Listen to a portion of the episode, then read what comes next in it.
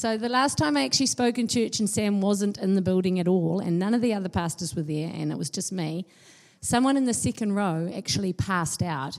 They had like a mini heart attack and they just sort of slumped on the ground and I was like, is it the Holy Spirit?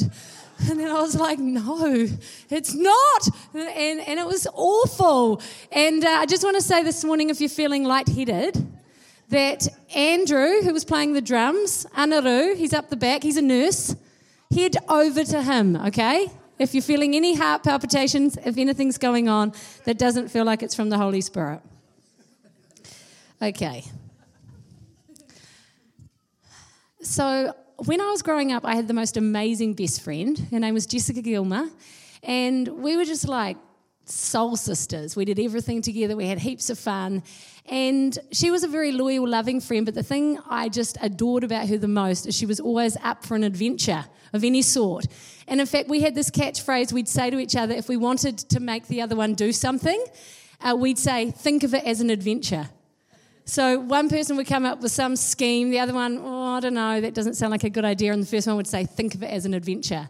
And when she said that to me, I just could not resist. I could not resist following her off on whatever goose chase we went on. And when we were 14, we were in fourth form, for those of you who remember the forms, we were in our maths class, it was a 2-story building. We spent a lot of our maths years staring out the window longingly because there were horses on the hills in paddocks.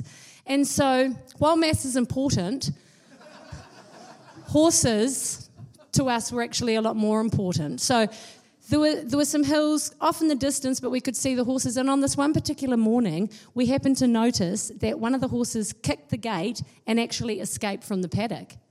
And so, we kind of looked at each other, and we were both having the same thought, that it felt our duty to go put the horse back in the paddock. So think of it as an adventure, off we went. And so we went down, or one of us needed to go to the toilet, one of us needed to go and blow our nose. So off out the classroom we went across the school, out the gate, up the hill. It was quite a journey. We found the horse. I vaulted onto the horse because I could do things like that back then. I was only 14. And Jessica kind of grabbed it by the mane and we put the horse back in the paddock. And it was just such a sense of achievement at that point. We were so stoked. It was such an adventure. And I remember coming back down the hill, back across the court, and sort of looking up at the classroom, only to see the class and the teacher sort of staring out at us. And it was kind of that moment where you're wondering whether the adventure was really worth it. But the funny thing is, in my memory, I don't remember what happened then. I don't even remember what sort of trouble we got into. But what I do remember now that I'm 39, and this was when I was 14, what I do remember really clearly is the joy of the adventure. And I just got so much joy out of that. And today I want to talk about hearing from God, because when we're hearing from Him, that's when we're on an adventure. There is nothing about being a Christian that's boring, nothing about following Jesus that's boring, because when He's speaking to us, He's always calling us out of our comfort zone and calling us on to the next thing.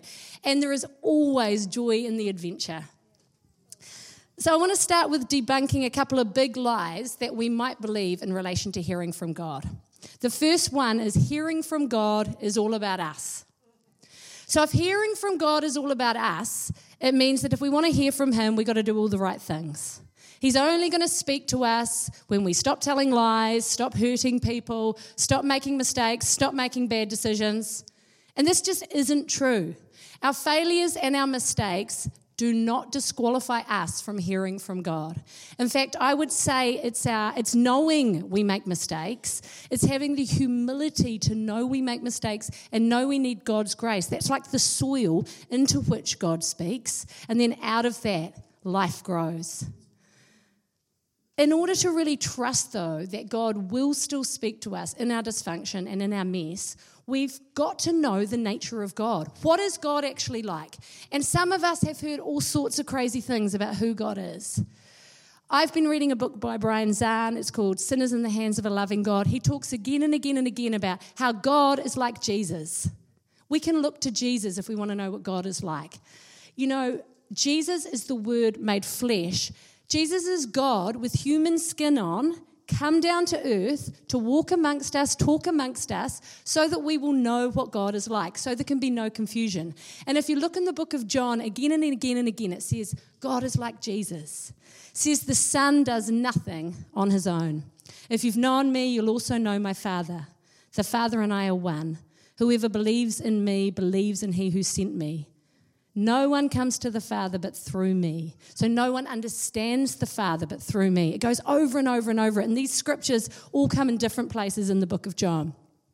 So if God is like Jesus, and we're going to believe that, then who does Jesus talk to in the Bible? Because God must talk to the same sorts of people. And if you look in the Bible, Jesus doesn't just talk to nice people that have got it all together. Jesus talks to the scumbags, the scallywags, those that are making mistakes, those that are living an overtly open sinful life. Those are the people that Jesus talks to. Our sin doesn't disqualify us from hearing from God in a profound way. I was brought up a Christian, but I spent years of my life not following God. And what I mean by that is I didn't have a faith crisis. I still believed very much in God and in Jesus. And I was still actually talking to God, but I had actually stopped listening. I'd stopped listening to what he wanted to say because I was making my own decisions. And I actually think I knew what he was trying to say, but I had stopped listening. And so during that time, I made all sorts of bad decisions. I went to Bible college was a good decision. Okay, that wasn't one of them. Before I went to Bible college, I went to performing arts school and I studied the theatre. And so I kind of got lost in the world of theatre, and it's a crazy lifestyle. There was lots of alcohol, lots of smoking drugs, and lots of parties. And I was always up for an adventure. Some of those weren't so good, and I would like to erase. But one of those times, I was with my friends and we were all together, we're having a party, and we were with a whole bunch of people we didn't really know, and everyone was smoking drugs, and so I joined in, and it was all fun and games for the first wee while, and then it was like a dark fog descended over me, and all the light was sucked from the room, and as I looked around, all the people that I didn't really know so well, all of a sudden they looked like something out of a horror movie. It was really terrifying, and I just had that sense of really deep evil and foreboding in my spirit, and I started to panic, like an internal panic, and I was kind of frozen in my fear, so I didn't sort of get up and leave the room. I just sat there, but what I did was I prayed, because even though I was not honouring God with my life and my choices, I still knew God loved me. I still had a sense of his grace and mercy, and for that I'm really thankful. And so I prayed, and then the most incredible thing happened. One of my non-Christian friends picked up a guitar, and he started singing to me a song about Jesus. This is a non-Christian who I didn't even know he knew a song about Jesus, and he starts singing to me. And what happened in that moment was I just felt the peace of God come into my heart, the peace of God flood the room, and all of a sudden it was like all the darkness was sucked out of the room again and the light was back. And I had this warmth inside my heart. God spoke to me when I wasn't honouring him, and he spoke love. He spoke mercy. He spoke to me in a really tender way that actually drew me closer to him. Now, just for the record, I'm not encouraging you guys to go and smoke drugs. Can I just put that out there? Because Sam's away this week, and if he comes back and that's what's happening, then I'm going to be in a lot of trouble. I don't think that's a good idea. If you want to know why, come and talk to me at the end. But for some of you guys, you have family members, you have kids, you have loved ones, and they're walking away from God. They're going to places you don't want them to go. But here's the truth. God spoke to me when I went to a place that my parents wouldn't have wanted me to go. And you need to trust that he does speak into those really dark places. Hearing from God is all about him. It's not about us. It's about him. It's about his nature, and God's nature is love. It's just pure love. The second lie we might believe is when we hear from God, we'll never have doubts or questions. So nothing about this statement is true. Doubt and questions are okay. In fact, God's not scared of them. He actually invites us to have questions. Questions are biblical. I listened to this great talk recently by Judah Smith, and he points to Luke chapter 7, verse 18. John the Baptist, that's Jesus' cousin, he's in prison, and he actually asks his followers to go to Jesus and say, are you the one who has come? Like, are you the Messiah? Or is there another one coming?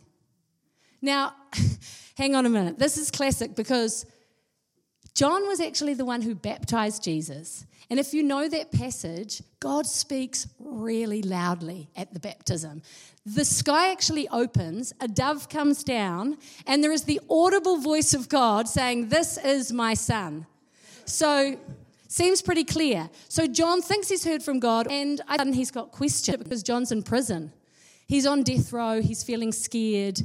He's wondering if that voice was really God's or if he's got it completely wrong. And I just feel really grateful for this passage because it teaches us it's actually fine to have questions and doubts. It's fine to hear from God and then wonder, have I heard? And this is where being in community is just so key to hearing from God. If you think God's spoken to you clearly, but then you start to have doubts and questions, share it with a friend. Get them to pray for you. Talk to a mature Christian if you don't have a Christian friend. Or get some counsel because God uses other people to help us discern what he's saying to us. When Sam and I felt really stirred up to leave Christchurch, one of the first things we did was we sat down with Sam's mentor and we shared with him what was on our heart, and he prayed for us and with us, and he gave us prophetic words, and he really helped us discern what it was God was saying to us. When John has his doubts and his followers go to Jesus and they say, are you the one who's come or is there going to be another one? I think that John was really hoping for a yes-no answer, but Jesus doesn't give him a yes-no answer. What Jesus says in the passage is, go and tell John what you've seen. And he points to the miracles that he's doing. He's like, go on, go tell John what you've seen. And in that moment, what he's doing is he's pointing John back to the Bible, to the scriptures, to the Old Testament, because it's prophesied what the Messiah will do. So Jesus is saying, go tell John what you've seen, and then because John knows the scriptures, he'll be able to match it up. Yep, Jesus is the Messiah. He's the right one. And that's another really good way that we can tell if what we think God's saying is what he's saying. We can come back to the Bible because we can look at what Jesus has done in the Bible historically, and we can look at what Jesus is doing now in our hearts, in this community, or the wider community. And if what we think God's saying bears no resemblance to what he's done in the Bible and what he's doing now, then I think we've got a problem. And that's why it's so important that we do this stuff in community, that we hear from God in community.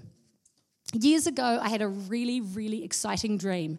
Sam and I had two boys by then, and we were right on the verge of sanity, flirting with insanity. So we just hadn't slept in years. Parenting was really full on, amazing but challenging. And we didn't know if we could do a third child. We thought we wanted a third, we weren't sure. I had a dream, I had a baby in the dream. And I woke up with such a huge desire in my heart for a new baby. And I knew the dream was from God. And I shared it with Sam. And so we went on to have Asher, our third born, the one that was running like a wild animal up here at the front. Completely out of control, that child, but we love him. And so after I had my third child, my husband, because he's very wise, as you know, he went off and he got a vasectomy. Well done. And so that was the end of that. We had our three boys and we were done. But then 2 weeks ago, I had a very vivid dream. And in the dream, I had a baby. And so I woke up and I said to Sam, I've had another dream about having a baby, and I could see the look of fear in his eyes. So I said to him, we'll sit with it, we'll pray about it, I don't know what's happening. Then I got to church last Sunday, first person I see is Elsa. She walks over to me and she said, I've had another dream about you having a baby. And then I remembered that Elsa had a dream a couple of months ago about me having a baby. And then she said, I really think it is a new gifting or a new ministry that is going to be birthed. And in my dream, I hadn't actually birthed the baby. I had been given the baby. And so I shared that with Elsa. And she said, well, maybe there's something in that. Maybe it's something you're going to be given that you're going to look after. We don't know what it is. But a light bulb went off. God is speaking metaphorically. So this is awesome. I'm stoked. This is why it's so exciting to hear God in community, because often when he speaks to you, he speaks to someone else as well about the same thing. Hallelujah for Elsa. Otherwise, I might have sent Sam off for a reverse vasectomy. I feel really grateful. You know, often we won't hear a yes-no answer from God. We won't actually have crystal clarity, but what we will have is his peace, because God always leads and guides us on with his peace. When Sam and I felt stirred up to leave Christchurch, we just knew we were going to do it. I went into deep grief. I like to grieve things really hard and really fast. See if I can get out the other side quickly. And so I just cried. I just literally cried for days. Just driving around our little beach town, New Brighton, like looking at all the places I loved, crying, going to the supermarket crying, coming home crying. Sam came home from work, got the fright of his life because I'm just in the corner crying. But even through all the tears, through the grief, once I was out the other side of the grief, I had God's peace through it all. And it's that deep feeling of peace in your spirit where you know you can trust him. Not long after this passage we were just looking at with John, John is actually beheaded. Now, we probably can't compare it to moving to Napier, but similar, but the point is, I think John would have had that same peace in the process. He would have had that same peace right up to the end, because he heard so clearly from God at Jesus' baptism. But he had the doubts and questions. He brought them to Jesus. Jesus pointed him to the scriptures and said, you can trust me. It is me. And so I do believe that John would have had the peace. So if sin doesn't disqualify us and it's okay to have questions, what do we need to do in order to hear from God? That's the big question. I listened to a great talk by Mike Pilavachi, and he points to this scripture in John 10, verse 27. It says, my sheep listen to my voice. I know them and they follow me. So this is really good news for us, because the only qualification we need to hear from God is to be sheep, to be followers. The truth is we've all heard his voice and we've all responded, and that's why we're here today. Unless someone physically manhandled you, put you in the car and drove you here, you have responded to God's voice. You may not have recognized it was God's voice, but you've responded. God's always speaking, but we need to get to know how to recognize his voice more. It's not about learning some new technique. It's not about rules or regulations. It's about relationship. And there's no shortcuts to a relationship. The only way we can get to know God's voice and recognize the way he speaks is by spending time with him. If 98% of you guys rang me on the phone and just said hi, I would have no idea who you were. I would go into internal panic, and I would have like one of those really awkward, trying to be relaxed conversations where I'm trying to work out who you are without having to ask you. Now, if Mum rang me or Sam rang me or Gemma rang me, I would instantly know their voice because I talk to them all the time on the phone. I can recognize their voice. It's the same with God. We've got to learn to recognize the ways he speaks. 1 Thessalonians 5:16, it talks about praying without ceasing. It's a very famous verse. It's constant communication it's talking about. I don't think it's a 24-hour quiet time. What it is it's going in and out of your day with God, inviting him in and giving him the space to speak. Smith Wigglesworth says, I don't often pray for more than half an hour, but I never spend more than half an hour without praying. Oh, I just love that. That's the way. That's the way we should do life. So how does he speak? Well, it's not the way we speak. It says in the Bible, my ways are not your ways. My thoughts are not your thoughts. When he speaks, it's often a feeling, a stirring up of your heart, a picture, a dream, a scripture that resonates with you, a thought that pops into your head that doesn't feel like it's from you, a challenge that you can't shake, a deep compassion or conviction in your heart that moves you to action. So I want to give you some examples of the ways God's spoken in the Bible and in my life. So in the Bible, we see God speaking with an audible voice. He speaks to Mary, to Joseph, to Moses, to Abraham. But in my life, I have never heard the audible voice of God. But what I have had is a little word or a phrase pop into my head that doesn't feel like it's from me. So a while back, I was heading off to my dance class. I teach dance and Pilates classes, and I knew this class was going to be small because I'd had lots of people that were sick, and I'd had some people text me and say they couldn't come, and I was just feeling a bit discouraged. And so I was driving to the class, and I was praying, and I was just feeling, I thought, oh, this is going to be lame. There's hardly going to be anyone there.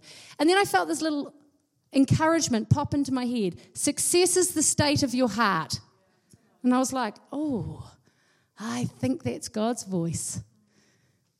Success is the state of your heart. And what that encouragement did was it completely changed my perspective. I'm like, yes, Lord, it is. How awesome. So I can be successful tonight because success is the state of my heart. It doesn't matter how many people are there. What matters is, can I love them and encourage them? This class is more about them than it is about me. And that has changed every single class I've ever taught since that point. I pray on the way and remind myself success is the state of my heart. God always brings encouragement when he brings a word. We see God speak in the Bible in dreams. He comes to Joseph, father of Jesus, Joseph. When Joseph is feeling really confused and unsure, should he marry Mary? And an angel comes to him and encourages him. And says, yes, you can marry her and it's going to be okay. You can trust me. And so he brings love and encouragement to Joseph. I had a dream, a really vivid dream once about a girl, and I hadn't seen her for about a year. And in the dream, she was on the ground and she was flailing about and she couldn't breathe. She was actually suffocating. So it was a really scary dream, and I woke up feeling pretty disturbed. And so I prayed for her, and I woke up the next morning, it was still very vivid, and I felt like it was a dream from God, giving me insight into where she was at. And so I wasn't quite sure what to do with the dream, but I thought I'll just sit with it, and I'll text her and see if I can meet up. And I'm a procrastinator, so didn't do it straight away. And then a couple of days had passed, and I went for a walk down the beach, and there she was. And I hadn't seen her for a year. And that's what God does, actually. He brings the right people into our path. And so I had this moment. I felt the Holy Spirit, and I said to her, hey, I'd love to catch up for a cup of tea. And she said, yeah, cool. And so I went round to her house, and I just thought, I'm just going to pray and sit with the Holy Spirit, because you don't want to blurt out, I had a dream, and, you know, you were kind of dying in it. And so I just said, how are you? And she opened up and she cried, and she said she felt like she couldn't breathe. She felt like she was suffocating in her life and some of the heavy things she was carrying. And I had this beautiful opportunity to share God's encouragement, to share that actually he'd given me the dream. I'd seen her like that, and that he wanted her to know that he can see where she is and he's with her. And I got to pray with her, and it was just so awesome. God always brings comfort. He brings encouragement. In the Bible, we see him speaking with prophetic words. So there's that amazing moment where Jesus sits down at a well with a woman who's making some bad choices.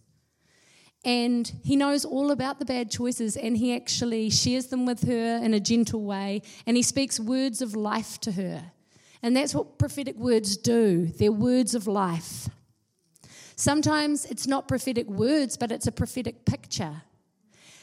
Before we had Eli, he's our eldest son, I had a miscarriage, and it was just so heartbreaking. The moment we found out I was pregnant, we had all these hopes and dreams and ideas for this child. It was so exciting. And then we lost the baby, and it was such a time of grief. But I grieved really hard, which was good.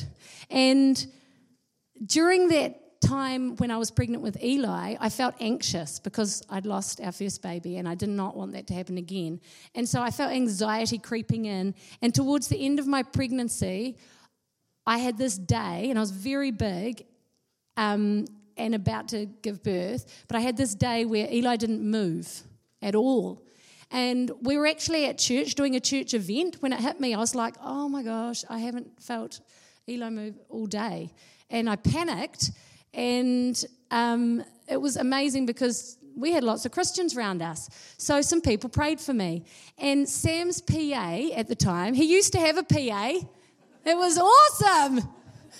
Now I feel like I'm his PA half the time. But anyway, Pip, thank you, Lord, for Pip. She prayed for me, and she got a prophetic picture in her mind. She said, God has just given me the most amazing clear picture of you guys. You're in church, you're with your baby boy, and he's got bright orange hair, which is a bold prophetic word. Me and Sam looked at each other, we're like, ooh, okay. Let's see. I was very skeptical. Let's see, because, you know, we don't have red hair. Our parents don't have red hair. I don't know anyone in our family who has red hair. My best friend Gemma, who's normally at church, but she's sick today, she's got red hair. Sam's best friend Shannon has got red hair. So we thought, well, this will be hilarious. And then when I gave birth, Eli came out with a huge mop of red hair. It was so amazing. It was such a treasure. And that prophetic picture, it took away my anxiety. It just brought me comfort, and God was showing her what was up ahead for me so she could pass it on. 1 Corinthians tells us prophecy is for strengthening, encouraging, and comfort. Prophetic words should never make you feel ashamed, condemned, or afraid. Okay, I want to say that again. Prophetic words should never make you feel ashamed, condemned, or afraid. So if someone gives you a prophetic word like that, I would like to say it's not from God. And that's why it's really important we're listening to God in community. Sometimes God speaks by stirring our hearts. And there's this beautiful passage where Jesus heals a guy at the pool of Bethesda. There's lots of sick people around, but Jesus just goes and he heals this one guy. Now, I believe his heart was stirred for this guy. God the Father was speaking to Jesus, and he went and he healed this guy. Sometimes for us, there's one person we feel like God places on our heart. We may not know it's God, but we may just have a strange compassion for someone that everyone else finds annoying. We may just see someone on the outskirts that no one seems to recognize or notice, and we might feel stirred with compassion. That's God speaking, placing someone on your heart. I went to the mall once, and sometimes people ask me for money. I don't always give them money. If I haven't got money, I might say, I'm so sorry, I haven't got any change, and, you know, I might keep walking. But I went to the mall, and the lady asked me for money, and she said, I really need money for the bus home. Now, my little discernment radar was like, I don't know if you need money for the bus, but I felt really stirred with compassion for her. I felt God was doing something in my heart because I got a sort of churning. I thought, oh, no, I'm going to have to do something. So off I went, got some cash out, came back, found the lady, and I said, I don't know if you need money for the bus. I don't actually care, because I really feel like God loves you. He wants to encourage you today, so, you know, here's some money. And as I gave her the money, a security guard came running over because she'd obviously asked a few people for money, and the security guard was really annoyed at her. And he started yelling at her and really trying to shame her, and it was awful. It was just so awkward to watch, and I could really see the shame come over her face. But then I had this incredible moment where I could give her dignity, where I could talk the security guard down and I could speak words of love and encouragement to this lady.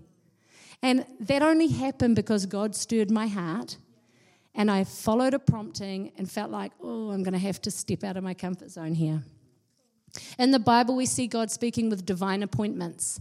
This is when you just meet the right person at the right time. You meet the right friend at the right time, or you bump into someone, or you pray with someone. And you know, there's a passage in the Bible, it's extraordinary. Paul's in prison, and there's a massive earthquake, and the prison door opens, and so Paul gets to escape. And the jailer, when he realizes that the door's open, he grabs his sword and he's going to kill himself because he realizes he's lost the prisoners. Paul sees him and he says, hey, stop, don't kill yourself. We're still here. Your prisoners haven't escaped. The guy runs over, he becomes a Christian. It's Paul's mercy and love that lead him to Jesus. But I really think that was a divine appointment, because a different police officer or security guard or whatever he was would have taken the sword and chased Paul with it, trying to stab him. But this guy, he didn't. He responded differently, and I really feel like God had stirred something up in his heart before that moment, and that was a divine appointment. His heart was ready to meet with Jesus, and then his whole household and him are baptized. It's just an incredible story. I have had many divine appointments in my life, and it's hard to choose which one to share, but I've had those moments where I felt like, oh, I've just met the right person at the right time. Sam and I moved to Napier And we were living in Onikawa, but we desperately wanted to get back to the beach because we used to live in the beach in New Brighton. And then we found this house in Bayview, and it was so amazing. We really wanted to move there. The beach is right there, and the house is bigger than the house. We were in a house where all the kids were jammed in one room. Well, in this house, the kids all have their own room. So it's a way bigger house than we've had before. And long story short, we couldn't really afford the house, and so Mum and Dad helped us buy it. But I felt really torn because although on one hand I felt severely blessed and just so grateful because this is like living just in our dream spot. It's so peaceful. I just love living there. On the other hand, I kept feeling like, oh, are we storing up our treasures on earth? Because I don't want to do that. I want to store up our treasures in heaven. I just, I don't know if I can have full joy. And our offer got accepted, and I was really excited, but I still had that, is this your will for us, God, being there, And Sam and I went to Christchurch just that week. We were away. It was the first time we were away from church here. And a guy came in that has never been to our church before, and he doesn't even live here anymore. He lives in Auckland. I don't know how he ended up here. But Joe Domigan and him had a divine appointment. Joe went to him and she said, oh, hi, are you local? She got chatting because she's such a wonderful welcomer. She's the best. And she got chatting, and he said he used to be local. He grew up in Bayview, but now he lives in Auckland. And so then, oh, wow, Bayview, how cool. And she said, our pastor's just bought a house in Bayview. Whereabouts were you? And he was like, Rogers Road.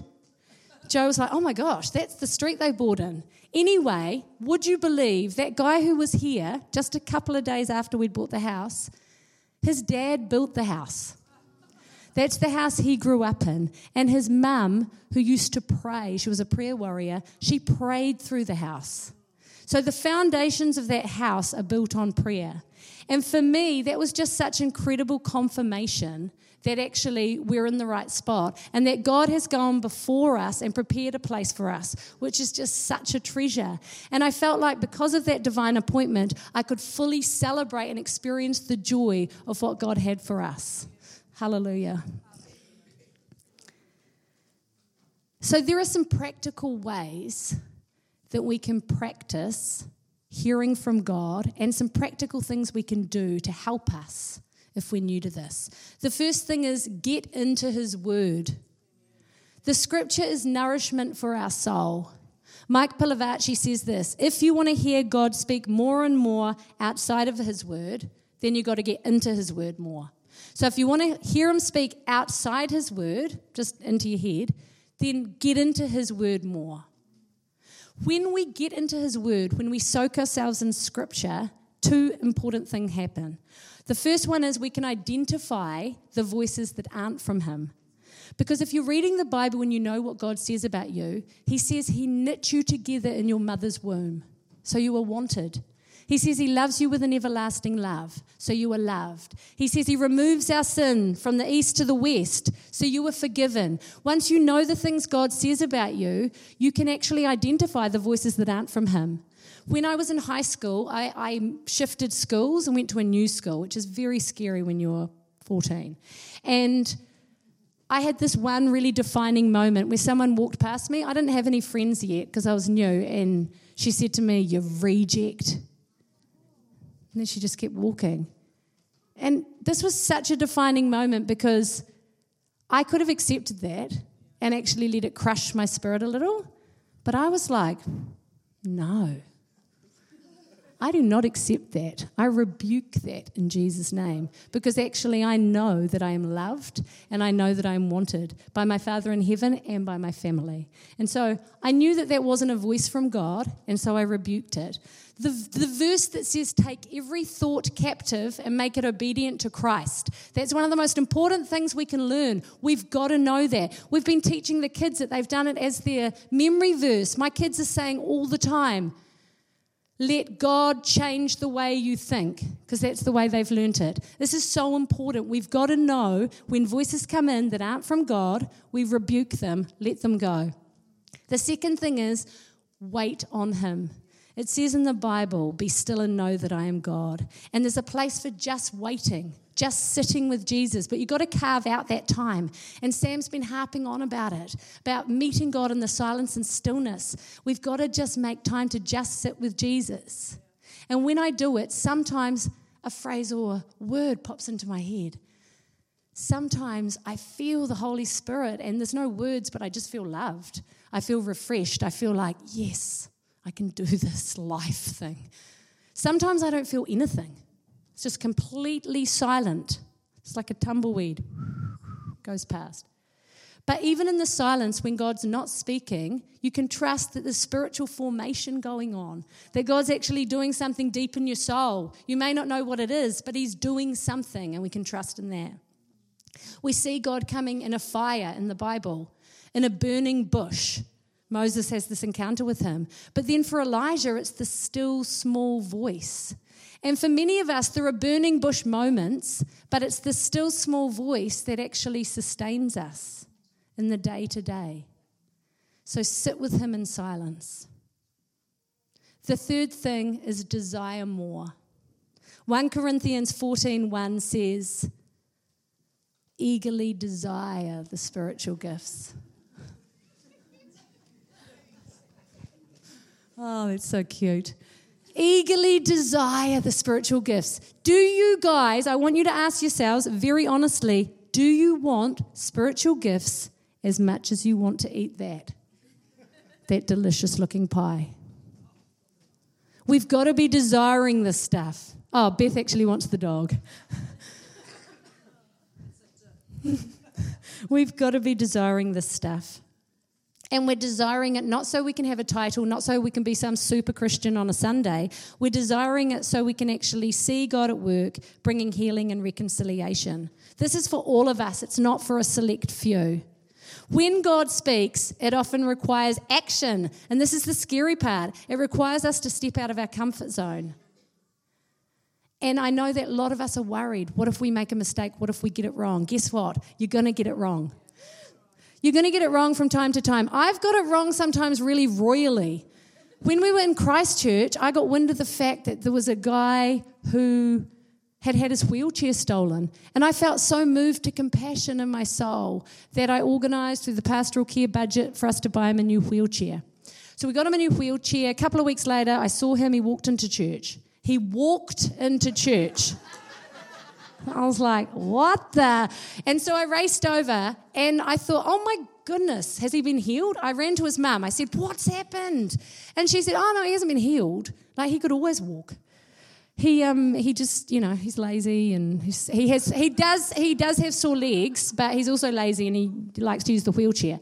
And so it turns out, and I'm like, well, where's the wheelchair? And she's, oh, he sold it. On Trade Me, bought some new clothes. Oh, I had to explain that one to the pastoral care team. So you know what, guys? We are going to make mistakes. But the important thing is obedience. It's moving in obedience. It's when, if we think we've heard God's voice, then we act on it. Then we're obedient. And remember that success in God's eyes is very different to success in our eyes, because success in God's eyes is the state of our heart. Yeah. The last thing I want to say is the way we communicate hearing from God is really important. I don't think it's wise to say, God said or God told me, because there's no wiggle room in that. There's no way you can invite someone to listen with you or help you discern, and it also ostracizes people. When someone says, God told me, I'm like, I'm sort of like, wow, did he? Are you 100% sure? Like 100%? You know, sometimes when you hear someone say, God told me, it sort of makes you feel like a less of a Christian to them because they're obviously hearing so clearly. Now, I think a gentler, wiser way to communicate it is, I think God said, I have a feeling God's told me, and we can communicate it like that. Because remember, what we want to do, if you're hearing really clearly from God, and I know some of you are, and I don't want to squash that, but if you're hearing clearly from God, what you want to do is be able to encourage the other people around you to hear from God too. Help them believe that they can hear from God too. So here's some things to take away from this morning. Nothing disqualifies us from hearing from God. Our questions and our doubts are okay. We learn how to listen to his voice by just being in his presence. There are practical ways we can learn to listen to God. Most of the time, it's not crystal clear. But it's always, always, always about his mercy, his kindness, and his compassion. So let's stand to our feet. I would love to pray.